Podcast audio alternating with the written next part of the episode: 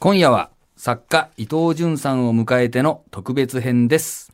後半はやっぱりこの話をじっくりと伺っていきたいと思います、はい。伊藤さんのゲストご出演が決まりまして私も長尾さんもそしてスタッフも含めてですねあの最新作である「モッコスの城」読ませていただきました。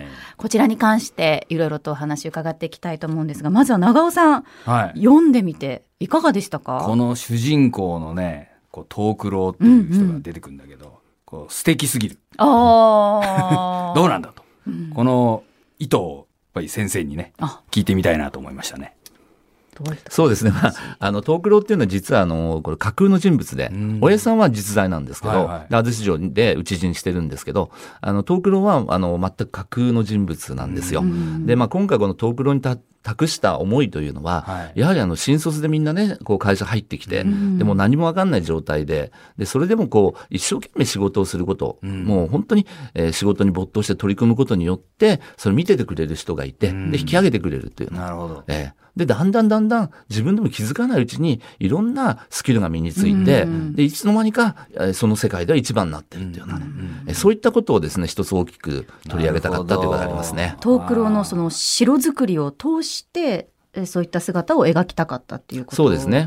ある意味武士っていうのはゼネラリストみたいなもんでね、うん。今の世の中で言えば、はい。何でもできますよっていうようなことなんですけど、はい。実際はあの戦国時代のスペシャリストいますし、うん。これからのやはりあの時代っていうのは我々もスペシャリストに何か絶対にこれだけは負けないってもん持たなきゃいけない時代じゃないですか。そういった意味で、このスペシャリストおはどうあるべきかっていうようなことも訴えたかったっていうことありますね。なるほどですね。はい。まあ、このひたむきさがね、うん。こう、だんだんね、周りを巻き込んでいくみたいなストーリーじゃないですか。そうですねついついそれでね、こう、感情移入しちゃって、ええあの、読んじゃいましたよ。あれはい。なんか、本当にあれですね、名護さんの仕事と今回のこのモンコスの人ぴったしでしたね。ありがとうございます。本当ですよ。他の作品じゃなくてよかったです。い やいやいやいや、もう他の作品ももうすごく面白いんですけどね。はうんやっぱりでも築城家っていうその城を作るい。うん係というか、その専門の人がいたっていうことも私、まあねあまり思う、あの考えた加ことなかったので藤清正が建てたとか言うから、そうそうそうええそうそうなんです。なんかまあそれでね、終わらしちゃってるっていうか、ええそうですまあ言われてみたら、ええそんなの細かくやるわけないから。そうです。ね。スタッフが必ずいて現場監督がいたんですね。そうねはいそういった名もなき人たちの名前っていうのは残らないんですね。うんでもこう読んでてすごい面白いなと思ったのが先ほどお話しされたようにその加藤清正という、まあ、うんトップがいるじゃないですか。でこの主人公が、まあ、中間管理職って言ったらあんまり良くないかもしれないんですけれども、トップもいて部下もいてプロジェクトリーダーっ。ていう形ですよね。ええその立場の視点っていうのはすごく面白いなというふうに思ったんですよね。そうですね。うん。だから本当にそういった意味でも、プロジェクトリーダーというはどうあるべきかっていうのも一つのこれテーマなんですね。えーやっぱ仕事のやり方っていうのはその非常に固定的ではなくて、うん。あの城っていうのは地形によってね、本当その時その時違いますから、はいはいまさに現代の仕事と同じで、それにうまく対応していく。でも非常に短い期間で、うん。あの、まあ、上司、あいわゆる加藤清正、うん。えー社長の満足いくようなものを作っていかなきゃいけない。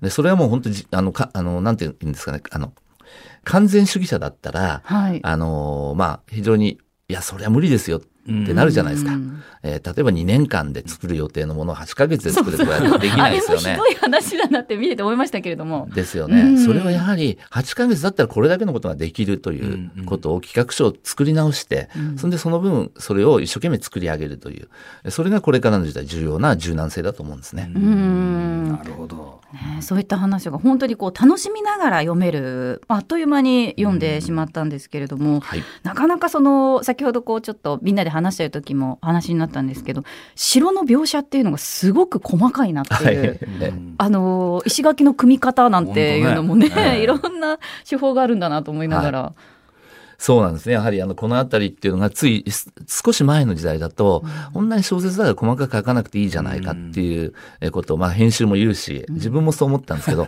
最近はもうね、お城不安とかもう本当マニアですから、かなりのレベルのものをしっかり書いていかないと。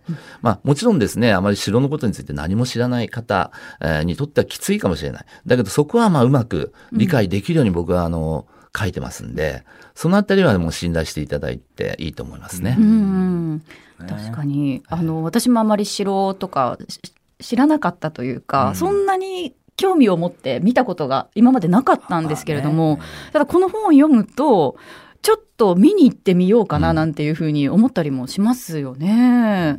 結構身近に城好きな人多かったりするので、そうですか。はいそれこそ城跡見に行って、この地形から自分だったらどうやって攻めるかなっていうのを考えて休日を過ごしてるような人とかも 知り合いにはいるんですけれども、はい。でその人の言ってることがこの木骨の城を読んでよくわかりました。はあ。こういう面白さがあるんだっていうのは。そうですか。嬉しいですうね。んちなみに伊藤さん一番好きなお城っていうのはどこですか？一番好きな城っていうのはね、また難しい話ですけどね。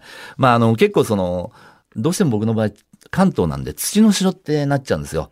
でちょっとね、リスナーの方も知らないかもしれないですけど、パッて言いますね。滝山城、杉山城、諏訪原城、小畑城、で山中城。こんな感じですかね。全然わかんなかったです知りませんね。さっきお話に出てきえた、えその作家能が動き出したのは、そのはい山中山中城城ですよねです。これ静岡県ですね。うんええその他、全部じゃあ関東圏にあるお城なんですか？一応関東圏にある城を何度も回っていろいろ調べた城っていうのは好きなもんになっちゃうんで、はい。えーそういった土の城がね、僕の場合好きですよね。あまあ、ここで本当だったら姫路城とか熊本城って言わなきゃいけないんですけど、あー。え姫路城とかね、わかりやすいですよね。わかりやすいですよね。わかりやすいです。えー。白鷺城でしたっけ、まあもちろん天守のある城も素晴らしいんですけど、やっぱりまあ知られていない、そういうまあ、えー埋もれてしまった古城っていうのをですね、あの、城好きの方にはぜひ回ってもらいたいあとい。うことで、今回はそういうちょっとマニアックな城を挙げさせていただきました。うん。最後に一つだけちょっとはい。勉強不足で申し訳ないんですけども、土の城ってええ。他に何の城があるんですか？あ、あ、そういう質問ね。はい。あの、大体大きく大別するとええ、石垣で作られた城と土で作られた城っていうに分けられるんですよ。はで石垣と、まあ、土塁ですよね。うんうん。そういう、まあ、あの、もので、もちろん、両方つ使ってるものもあるんで、明確には分けられないんですけど、ええ。まあ、本当に大雑把な区分で石の城か土の城っていう区分でいいと思いますね。で関東にはその土の城が多いっていうことなんですか？うーんなるほど。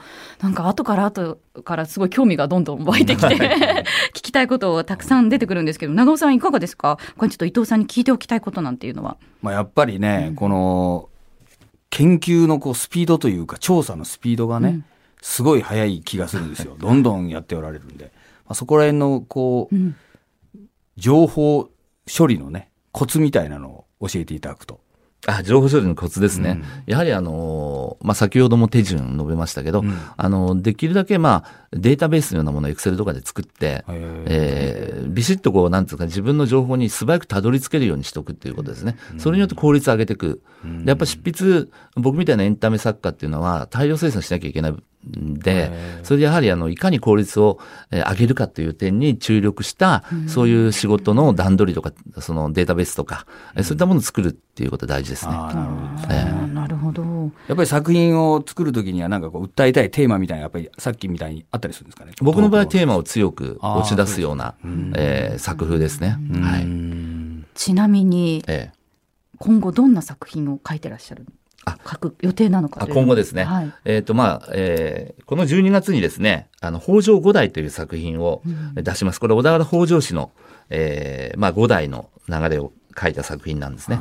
で、続いて、まあ、あの、覇王の合殿って言って、まあ、神殿と書いて合殿と読むんですけど、これ、蘇我の馬子の話を。ほで、続いて、えー琉球警察というですね。琉球えこれあの、戦後の沖縄のクロニクルで、まあ、あの、瀬長亀次郎を中心に描いていくと。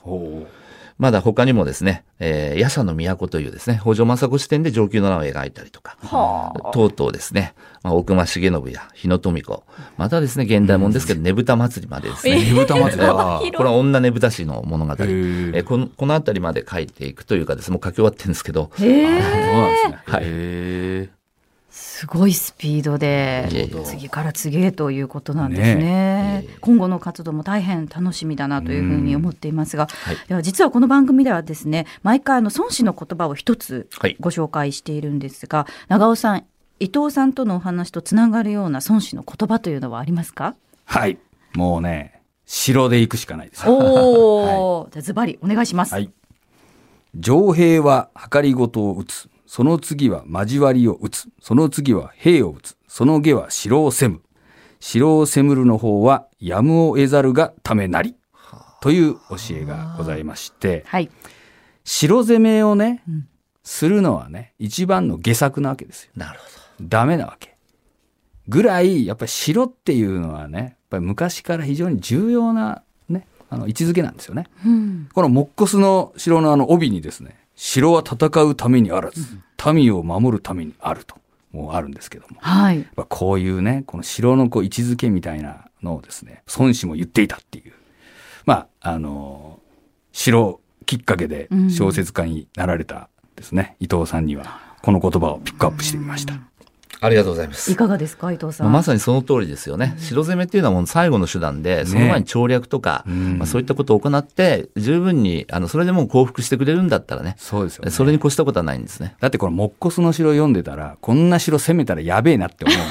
こういろんな仕掛けがね、あるじゃないですか。そうですね。あ、こういうふうに作ってたんだな、みたいな思ったから、うん、まあ確かにね、というね、うん、そういうふうに思いました。まあ、熊本城は特にね。あそうなんですね。熊本城は特に強力ですよね。ですから、あの、作ってからもう何百年経ってから、400年、はい、あ、300年ぐらい経ってから、うんうん、あの、西郷軍が攻めるじゃないですか。はい、西南戦争で。落ちないんですからね。戦国時代の城が。なるほど。あれだけの火力があっても。いやそれを思うとねやっぱりすごいですよ熊本城は、そうですよね、その熊本城築城のお話でした。モッコスの城。ぜひ興味のある方読んでみてください。